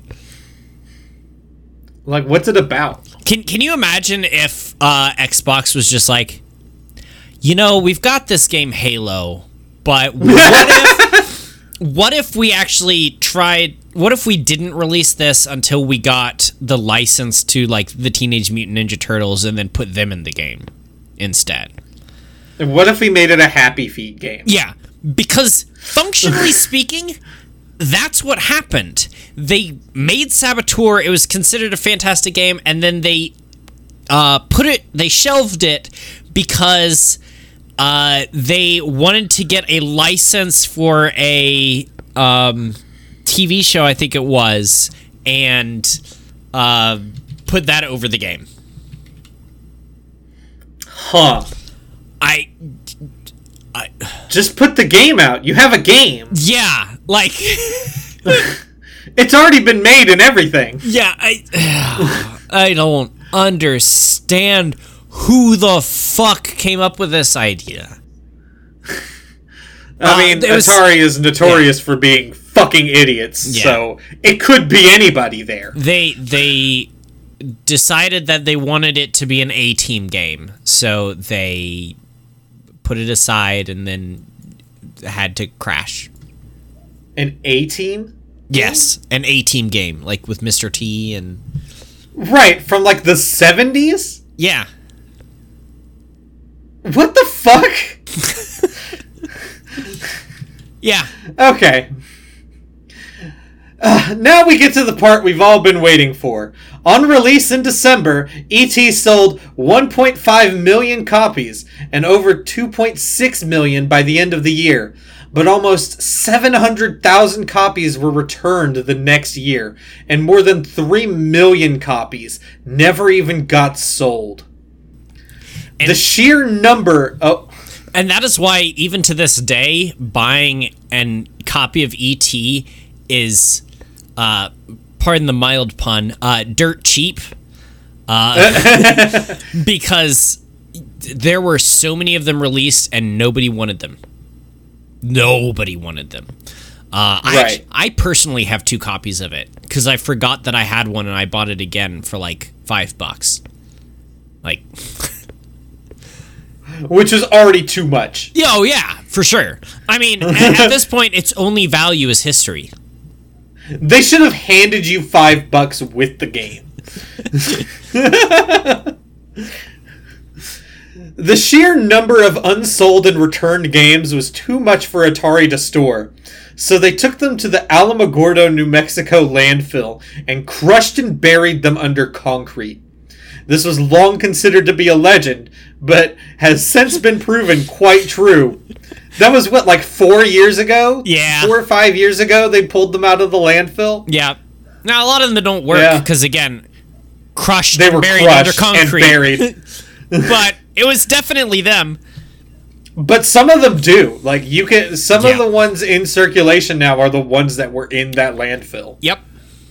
Yeah. Atari had been really banking on the success of this game, should have given him more than five weeks then, and combined with internal mismanagement and terrible decisions regarding its relationship with its distributors, lost consumer confidence. As the face of the industry, consumer confidence crashed across the board for video games, and as the final straw that did it, E.T. the Extraterrestrial became the face of the video game crash of 1983. Yep. You were going to say something? No, no. I mean, I, I, I will argue that it is not ET the Extraterrestrial's fault. The the video oh, game Oh, no, crash of- of '83 is is not its fault. It is a symptom of the problems that uh, got them there. like the crash was already in effect. Yeah. It's just ET was such a big bomb It- that it definitely hastened what was happening. Yeah, it probably pushed it forward a year or two, but Yeah. it was it was gonna happen, and whew. Because games just weren't good back then. no, they weren't. And Atari was not interested in making them good. except for Saboteur. And as we've already talked about, Atari wasn't interested. They didn't in release it. Yeah, They had a good game and they didn't put it out. That's how uninterested they were in making games good. yep. Yeah. For some reason, the industry decided that despite the absolute trash name E.T. the Extraterrestrial had with video games at this point, they'd keep making them. Just the next year after releasing their first attempt, Atari released E.T. Phone Home for the Atari 400 and 800. Then New Kid Company Inc. New Kid Co. Inc. Yep. Fuck you. I left that in there just to screw with you. got the license in 2001 and released five games across four different platforms using the franchise. Before we get into those, they released it for the Atari 400 and 800. We had the 2600 and the 5200 at this. Like, why? Why are you Why are we going backwards? Why are you still releasing things for the 400 and 800? Like? What are those like? Like, do they have two pixels between them? Like, come on. I, I mean, they're they're some of the original um 8-bit uh uh home computers. I see. Yeah. I mean, Atari's just stupid. That's Yeah, just what it comes it's- down it's- to. it's Atari is. And if you look at like like they're still technically around today, and you can look at the shit they do, and it's stupid. They've never been good. They will never be good. They ju- they're fucking more. Look at Alone. Look at what they did to Alone in the Dark. the the best thing that uh, Atari has ever done was allow uh, Steve Jobs and them to actually take their stuff and turn it into the Apple computer. And I don't even like the Apple computer, No, I, I hate Apple computers. but but Atari's the reason for Apple. So I mean, that makes them even more villains in my book. yeah. Well, I mean, uh, that's just the best thing that they've ever, you know, caused, and it's still bad. You know, Apple and their goddamn planned obsolescence with their fucking iPhones. Yeah. Their their intentional fucking slowing down of the older systems and shit. Fuck them. They got rid of the fucking headphone jack. Like Yep. that's Atari's fault. Mm-hmm. That is that is indirectly Atari's fault that there is a phone without a headphone jack. Yep. All right, let's go to the New Kid Co. Inc. Uh, five games. E.T. the Extraterrestrial for the Game Boy Advance has you searching for parts to the transmitter so E.T. can phone home and get to the spaceship. It sounds exactly the same, but there are no pits in this game. Yep. So so there's even less game than before. Yeah. yeah. E.T. the Extraterrestrial Escape from Planet Earth for the Game Boy Color has you solving puzzles to build a phone so you can call your spaceship, get to it, and leave Earth. Are all these games the same? I mean, I, I know the plot of the movie doesn't exactly lend room for a lot of action, but seriously, John, what is happening? I I don't know. Like, and I mean, honestly, the movie isn't that great to begin with. Why are we still making ET the Extraterrestrial games? Like, uh, I don't. I've never seen E.T. I'm gonna be honest. okay, you're not missing anything. I've never seen E.T.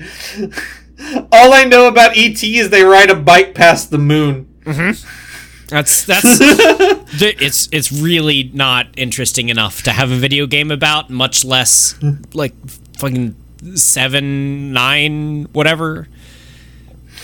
Bullshit. E.T. the Extraterrestrial Interplanetary Mission for the PlayStation and Windows has you picking rare and exotic plant specimens from several planets on your way home from Earth.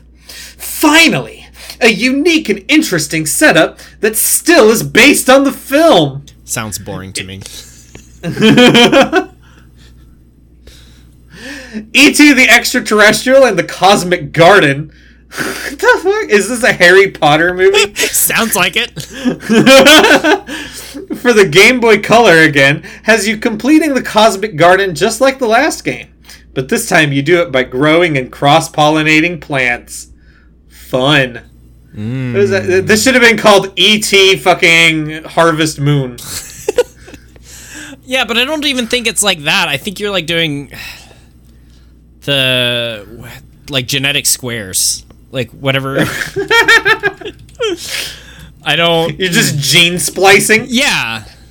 Pun- you're, you're doing you're doing Punnett squares. It's Punnett squares of the game. E.T. the Extraterrestrial Digital Companion for the Game Boy Color again is essentially a PDA with a few mini games built into it, like Bicycle Race or Trivia. Why?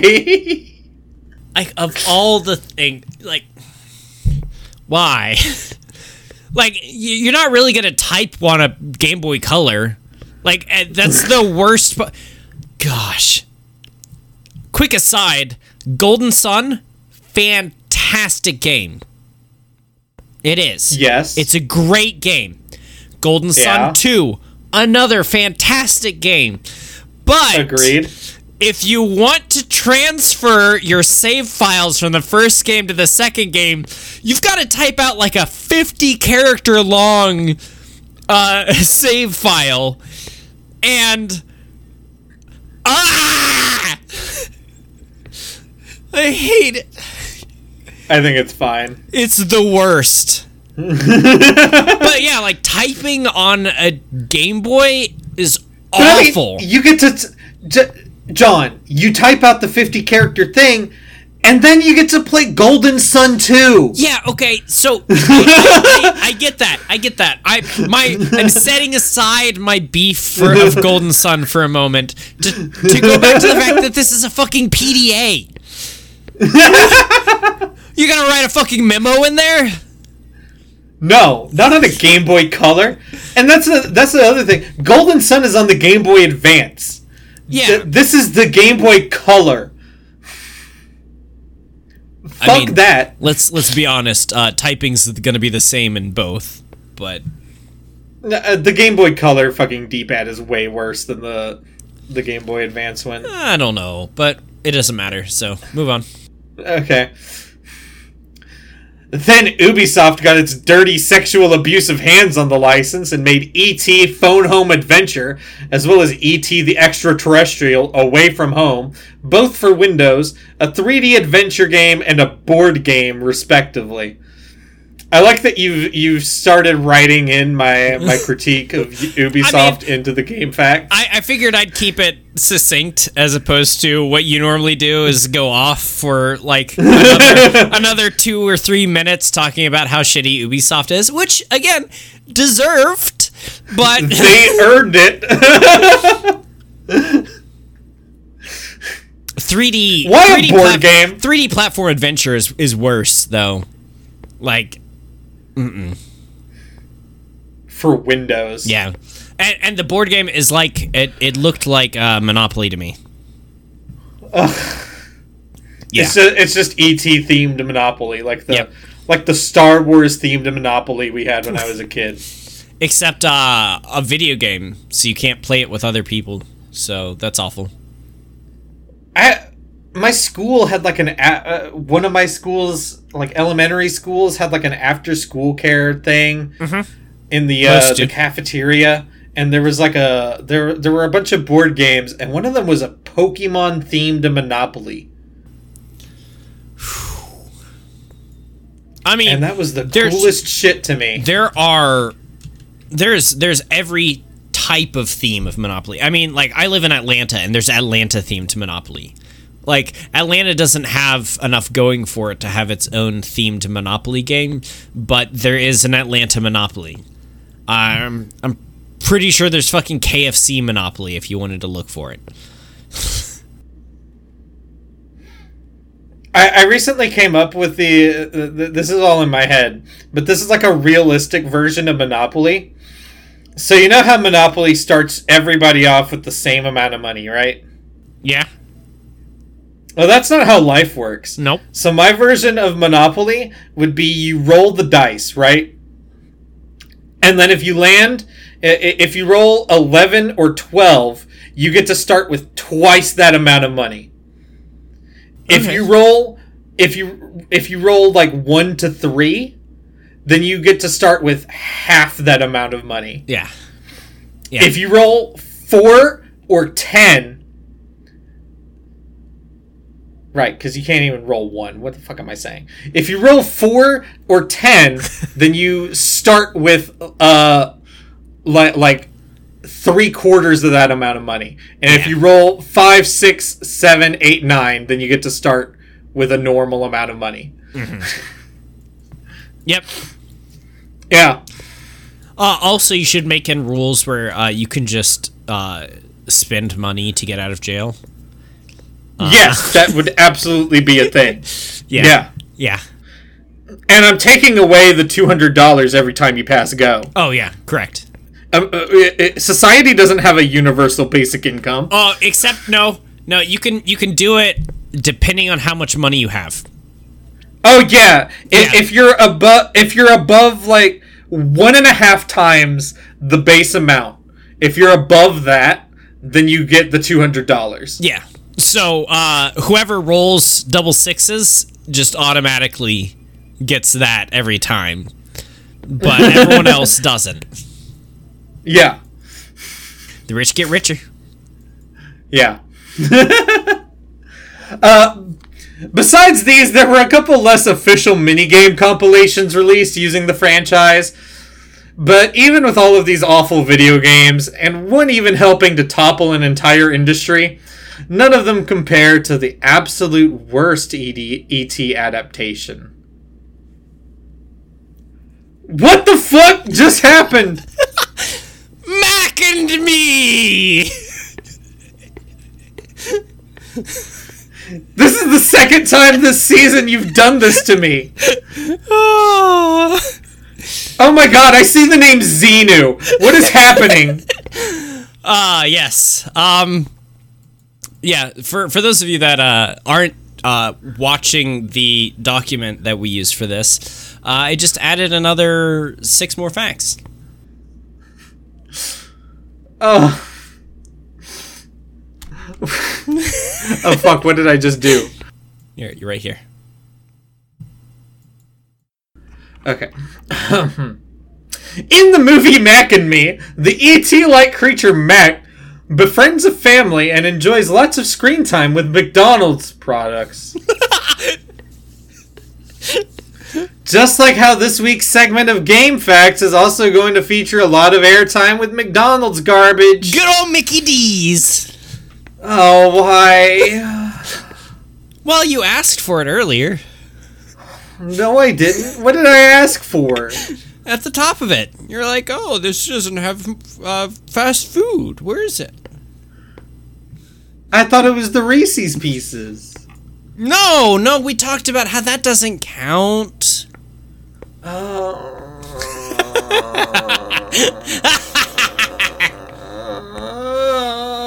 In the movie Mac and Me, the You- ET you already read like creature Mac befriends a family. You I did read already read that. I'm already saying that I already read that. First up, we we have the E Crew Development Program, or McDonald's Training Game, as it's often called, a Nintendo DS game released in 2010 internally to teach Japanese employees how to cook, serve, delicious, No. and perform other required tasks as a training device for new employees. And with the eSmart version released at the same time, retrain old employees too. Is I watched a video once of somebody who got their hands on this thing Yep. because it's not like widely available. no, no, no. And he did like a speed run of it. Yeah, there's like one copy of it that's not held by McDonald's, and uh, they've put or they've they've saved the ROM of it, but I don't know that it's available for people to access. Um, yeah, there is someone with one of these. Is this not Yeah. one of the worst things you've heard of? Um, absolutely, it Yeah. is. It's terrible. Yeah. I don't want to learn how to do my job on a DS. No. Like, come on. No. No. This That's is the worst way to learn how to do a job. this is terrible. Well, actually, the worst way is on a Game Gear. okay, yeah. A Neo Geo. Ugh. The Virtual Boy.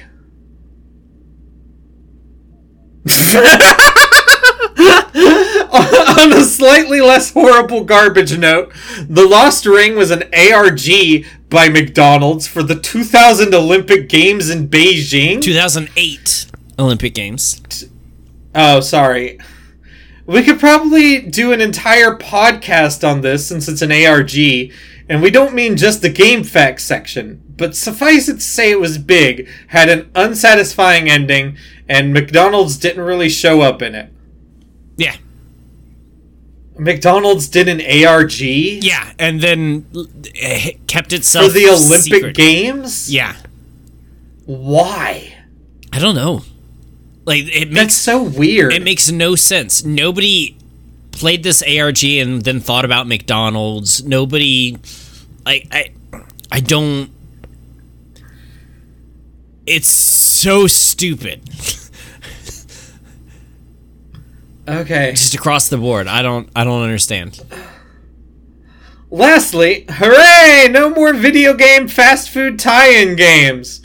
We get to talk about the definitely lo- not licensed in any way McDonald's video game by Paolo Pedercini. McDonald's video game, decopyrighted some places as Burger Tycoon, is a tycoon business simulation flash game and is classified as an anti-adver game or news game. In McDonald's video game, you take the role of McDonald's CEO, deciding whether to destroy rainforests and grow GMO beef, corrupt officials, and demolish indigenous villages all for profit. Yep. what the fuck? Yep. Do you uh, is, is listen? Is one of the officials you can corrupt Jair Bolsonaro? I don't think so cuz it was it came out in 2006 and he wasn't making that many headlines back then. yeah. I mean, I'm sure he was in Brazil, but not here. Yeah. Yeah. You know, he keeps almost dying. I wish he would do that. like every every couple of months you hear about oh Jair Bolsonaro got COVID and is dying in the hospital again. He's shitting out all of his organs. Yeah, we Like- heard a lot about something similar to that uh, in the last um, presidency as well, and that never happened. Yeah. But I mean, that was like one time with Trump, and with Bolsonaro, it really is like clockwork. Every few months, he's in the hospital again, Hey. almost dead. Hope, hope springs eternal. Paolo Pedercini is probably going to be my new best friend on the internet, according to John. Uh, making video games based on far left wing socio political viewpoints with a focus on labor, dimi- diminishing religious power, and queer theory. Some of their more famous games include Faith Fighter, a Street Fighter like where you play as Muhammad and Jesus and Buddha, and face off in the end against Xenu. Or the game John and I played a couple years ago, Democratic Socialism Simulator. We did play that. We did. I that was back when we streamed together. Yep, I didn't know that this was uh, connected to that when I started, and then like, oh yeah, I remember that. That was good. And that was just the facts. Yep. Faith Fighter sounds cool. It does, and it, it looks like a, a fun little game too. Um, but uh, let's let's go on to keeping accountable so that we can end this monster of a uh, episode. But it has been Yeah. two weeks, so Right. I this guess- is a this is a little treat. You can have this one as a treat. yeah. Hopefully you'll cut it down some though.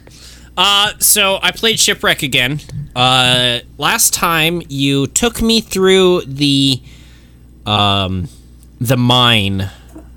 Uh, Yes. and you got to the boss, and then you died too many times, and apparently you had gotten like potions or something that were better healing items, and then you used them all. I don't remember that. Okay, that's that's what you told me, and uh, I left and came back in, and they didn't respawn. Uh, but uh, so you, you left me. Oh no, what I was saying fight. is um the rocks the rocks that I was breaking in the mine were dropping hearts and I, I said that maybe if you leave and come back Oh. in they'll respawn. they'll they'll drop the apples again, so you can. Yeah. Yeah. Uh, They so didn't. uh, they did respawn. More importantly, uh, you didn't finish the dungeon. No? No, I got to the boss. there were like three or four rooms you never went in, including the room that gives you the heart that makes you have more health. I don't know where that could have been. I thought I thoroughly explored the area. It was on a the fucking map. It it had a, a thing that was like, here's the heart, and you go there and you open a chest and you get an extra health point. Um, Huh. higher max health. Uh, so I fiddled around a bit. I, I went back to the village. I bought a bunch of apples. I I died twice getting through the dungeon because I didn't know exactly which way to go, and um, I got to the boss once and kind of half-assed it just to see what it was like. And then on the third try and first time, or really the first time trying at the boss, beat it handily, easily. Okay. Yep. Got through that. Uh, got you know another health up. Got my uh, whatever icon thingy.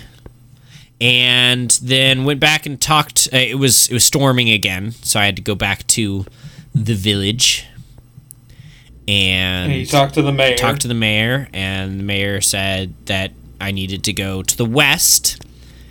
And so I went to the west. oh, were you finally allowed to go to where the ghost is? Uh, no. Well, yes, yes. I, I had to go north, which is where the ghost is, and that's where the mayor was. I talked to him, and he told me to go west to get to the next two dungeons, um, which was a swamp dungeon and a desert dungeon. And Okay. I I went ahead and beat the swamp dungeon for you. All right. I don't think I beat the desert dungeon for you. I think I You're got not sure? dude it's been three weeks like like I, I did it basically as soon as you gave me the game back and Oh. and i just went ahead and You don't do what I do and put it off until the day before. no no i don't um so it's been a while i don't think i did the desert dungeon uh, I, All right. I remember doing two dungeons, but uh, that's probably just because I basically had to redo the mine dungeon, the, the cave dungeon, and then I did the water one. So, Okay. but I think I left you near the desert dungeon. Okay, so you didn't even Or- like, start it. No. I don't. I don't think so. So Okay. yeah. Did you get any new tools? Um, no, I don't think so. Huh. Yeah. Okay. I did find out, and I didn't buy any. Um, so we should probably do that before we either do the next dungeon or fight the final boss. In town, you can buy um, arrows and apples, and there's of course a limited or a maximum amount you can hold of those. Right. There's also sandwiches, which heal you more than apples do, and they take up a second slot. So that might be worth picking up. Wait, but there's only two slots. No, but like you've got multiple slots in your inventory. Not not your Oh, active okay. inventory. That that way in addition to having the stack of apples, you can have a stack of sandwiches and that's twice as much healing things, especially if the sandwiches heal more. Okay. And that was keeping accountable. We'll probably finish it either next time or the time after, but that will not be next week. Nope, because next week Is We're finally getting- four. it is. It's the first episode of season four, which should have been this week, but Shit happened. yep. Uh, new season, new month, first of the month. Uh, you know what that means? Reading a book. We're reading a book. Reading a light novel. Yep. Reading the the final light novel in Reborn as a Vending Machine. Yep. And I now wander the dungeon. Uh, I've already read it. It's really good. Was it better than the second one? I don't know. Because we were kind of disappointed with the second one. Yeah. I don't know. Okay. I, I, I, I, just don't know.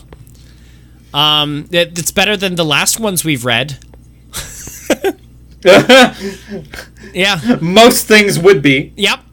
Uh, so now this next season is going to be a little bit weird because obviously we pick one light novel to read like the first three books of, or you know after that if we uh, later on. Um, Right. but we've already read the first two of these, and there's only one more so far. Fingers crossed. Um, but because of that, It's been five years. yeah, I know, but maybe, maybe he'll come back to it. Again, Maybe. hope springs eternal. um, so we're gonna be doing it a little bit different. We're gonna be uh, polishing off some things we've done in the past. Um, so we'll we'll be finishing up some uh, series that we've already read most of the books of, and uh, then we're gonna hit up something early for next season, season five. So we'll we'll probably do four of the same series, uh, end of summer and beginning or all of autumn, uh, autumn, August. No, idiot. Um. So yeah, uh, that's what we're gonna be doing next time. Do we want to play games next week or talk about the news? Uh, I can play games. Well, shit. Then you need to pick up pick a game. Wait, what do you mean? Uh, We we play like uh the mobile games. Oh, right. Yeah. Uh, I can do that today. well, we usually announce it. Uh, you're asking me to look on my phone right now and pick a game? Do you want me to pick a game then? Again? No, For I like got, the last I can do four it. weeks? I can do it. Where where I'm here. I'm all right. God damn, putting me on Star the Trek Fleet spot like Commander. this. Two hours into the podcast. I don't want to Google play points. Fuck you. Hmm. What's recommended for me? Star Wars: Galaxy of Heroes. The Office, the video game. Ni no Kuni? No.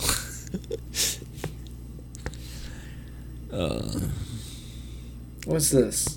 Evertale, which just looks like Pokemans. Load the thing. Come on. Evertale looks like Pokemans made an RPG maker. Uh, everything is earnable in game. Roguelike, nice leveling system. Okay, we're gonna play Arc Hero. Arc Hero. Okay. Arc Hero. That's gonna be the one. And it's spelled A R C Hero. Okay. Archero. I mean, there is a bow on the thing, so it could be Archero, but I think it's Arc Hero. Okay. This is what we're doing next because I found it. Um, I wanted to send it before it disappeared. Okay. Archero. Yep. All right, cool. So, uh, if you want to play that with us, and if you want to read that with us, uh, you know what to do. Um, uh, we've hit the end. Uh, finally. We have hit the end. Um, it's gonna probably be right around two minutes once you cut all the shit out of here. Um, I mean, two hours? yeah, that's what I meant. Yeah. Um, but uh, thanks for sticking with it through the stuff that Wombat decided wasn't shit, and uh, appreciate you for watching this. It would be a huge help if you would share this with someone who likes video games based off of movies. They're out there. They gotta be. Are they? They gotta be. They can't be. No, they they gotta be. There's one game movie tie-in that I actually liked. Um, it was a GBA game for Treasure Planet, and it was it was a pretty good game. You know, I think I think I remember the Treasure Planet game, and that one was actually pretty. The Decent. the GBA game, yeah, it was it was it was, it was pretty decent. Uh, the oh, you know what? There was a GBA game of um, Pirates of the Caribbean. Kurt, not Kurt. Uh, Dead Man's Chest. That one. oh Oh, you know what? The GBA game of Lord of the Rings: Return of the King was actually pretty good as well. like you could um you you had ship battles and then when you beat up a ship enough you could like board the ship and steal treasures Oh, that is pretty good. yeah it was really fun Yeah. It sounds like none of these are like the Game Boy Color game Chicken Run, which was dog shit. And with that, uh, we'll see you next time. bye Bye.